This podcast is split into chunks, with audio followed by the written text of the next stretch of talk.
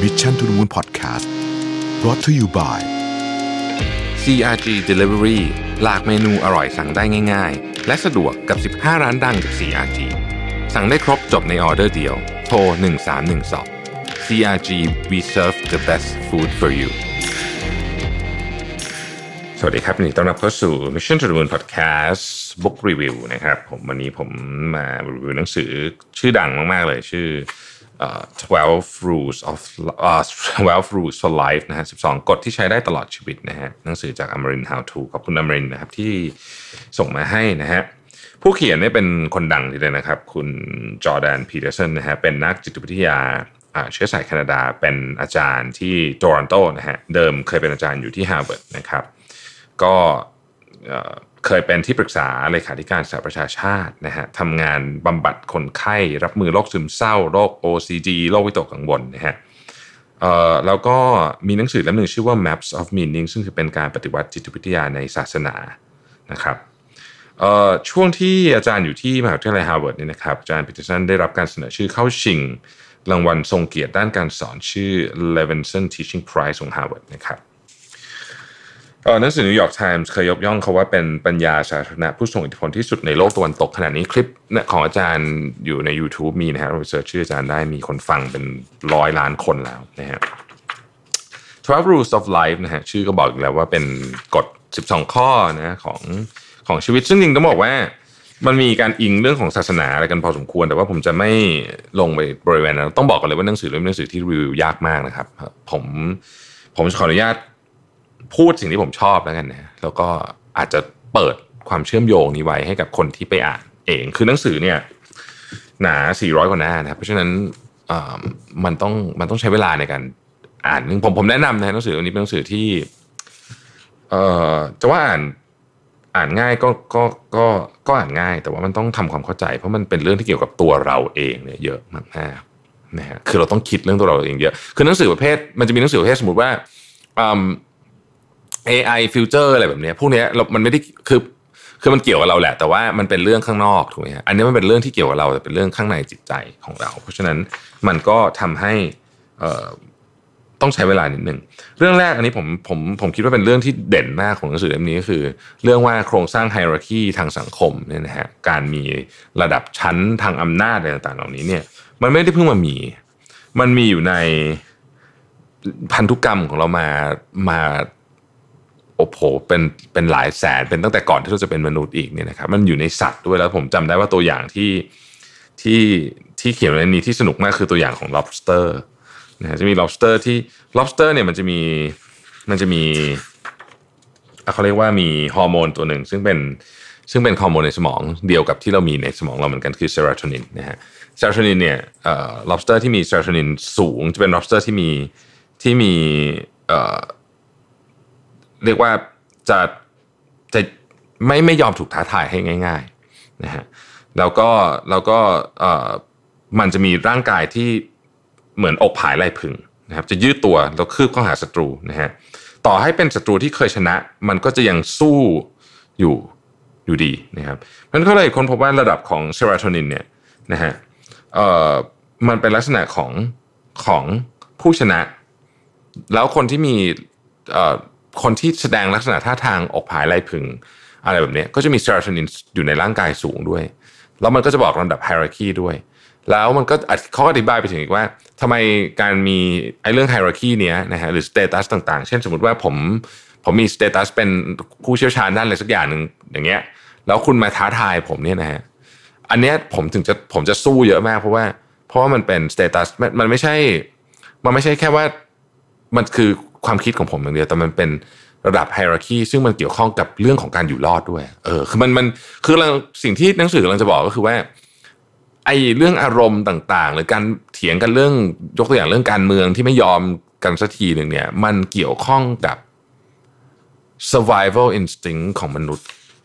ในระดับรากรากฐานเลยก็ว่าได้นะครับ อันนั้นคือคือเรื่องหนึ่งนะฮะ เอ่ออีกเรื่องหนึ่งที่ที่ผมรู้สึกว่ามันเป็นของที่ที่ดีมากคือเขาบอกอย่างนี้ว่าการวัดความสำเร็จของคนที่เป็นพ่อแม่เนี่ยนะฮะก็คือว่าตอนที่ลูกคุณอายุสี่ขวบเนี่ย ลูกคุณมีมีเพื่อนมาเล่นเล่นได้เล่นกับเพื่อนหรือเปล่า คือ คือไม่ได้ถูกกีดกันออกไปหรือเปล่าเนี่ยเขาบอกว่าอันนี้คือการวัดความสำเร็จของของคนเป็นพ่อแม่เลย แล้วมันเกิดมาจากอะไรนะฮะมันเป็นมันเป็นการบอกว่าคือเวลา อย่าอย่าอย่าเลี้ยงลูกให้ถูกชิลออกจากความจริงของสังคมว่างั้นเถอะ แล้วก็ถ้าเกิดลูกคุณทำอะไรที่คุณคุณไม่ชอบเนี่ย ต้องต้องคือคือต้องหาวิธีการทำให้เขาเข้าใจว่าสิ่งที่ถูกสิ่งที่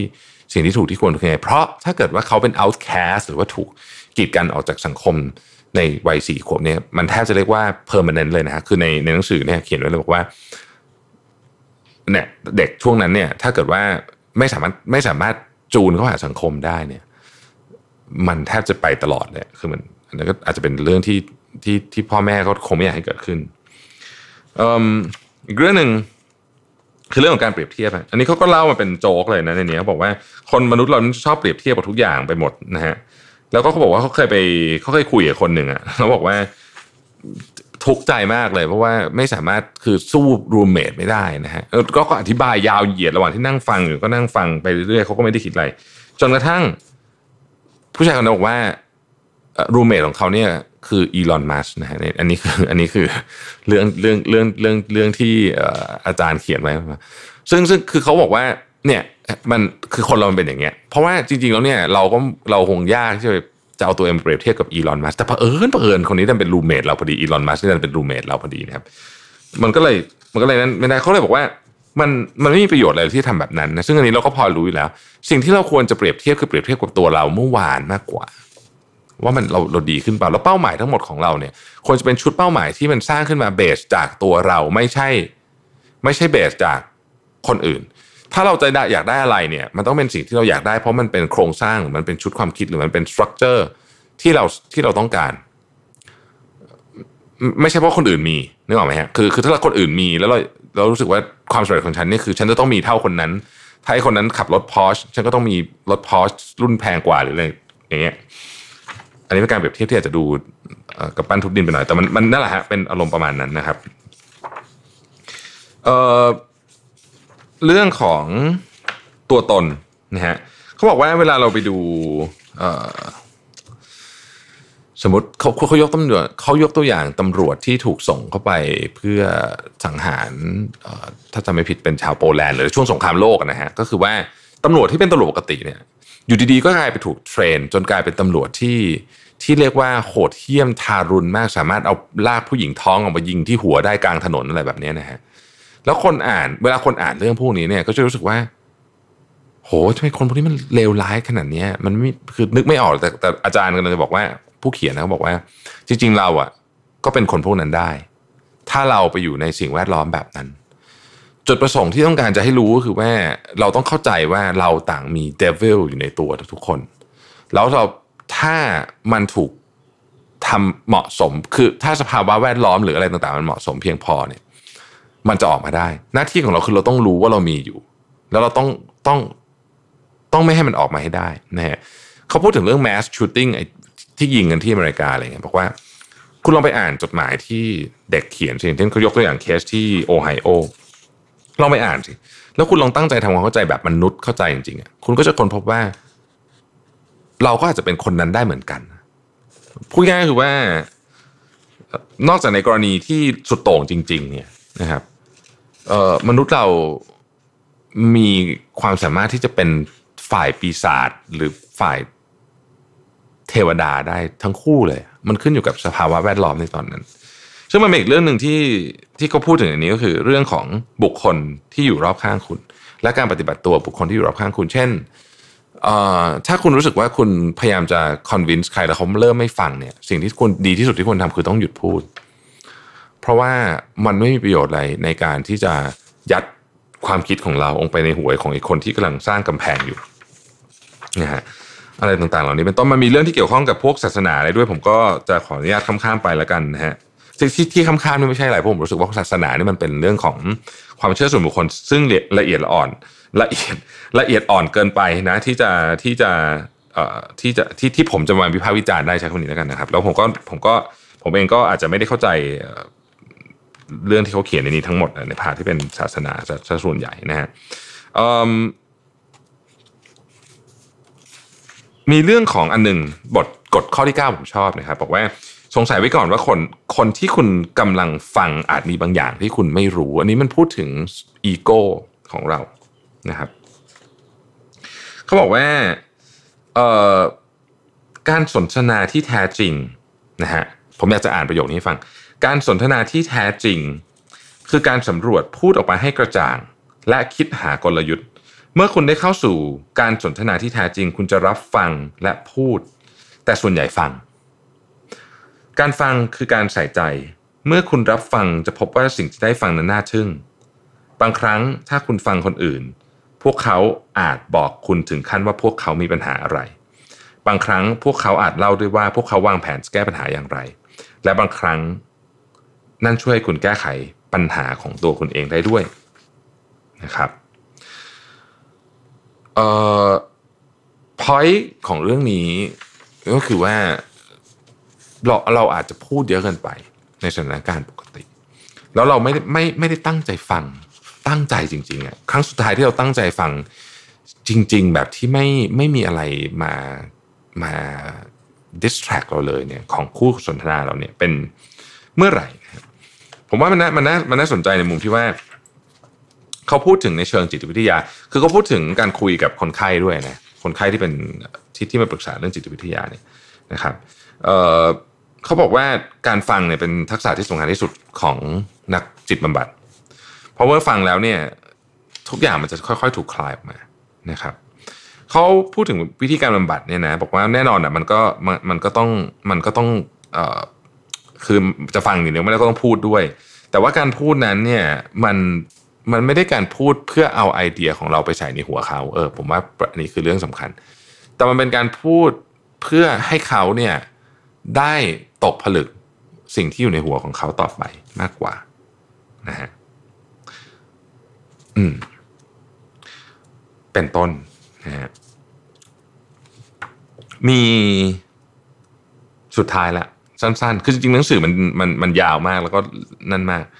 แต่ว่าผมอยากให้ทุกคนเนี่ยได้มีโอกาสไปอ่านเอง ผมจึงจะพูดถึง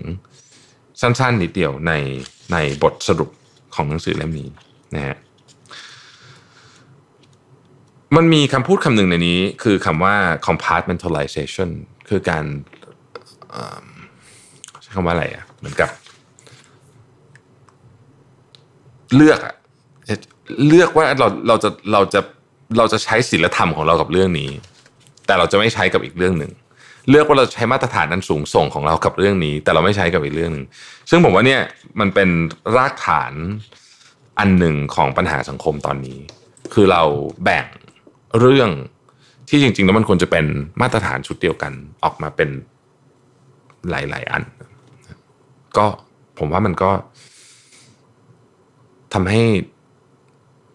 เรื่องที่มันซับซ้อนอยู่ซับซ้อนขึ้นไปอีกอาจจะกล่าวได้ว่ามันทำให้เรื่องที่สังคมที่เปราะบาง เปราะบางมากอยู่แล้วเนี่ย เปราะบางลงไปอีกก็ได้นะแล้วมันเป็นฟูลและอะไรในอะไรในหลาย ๆ อย่างในความคิดผมในในช่วงเวลาแบบนี้นะครับ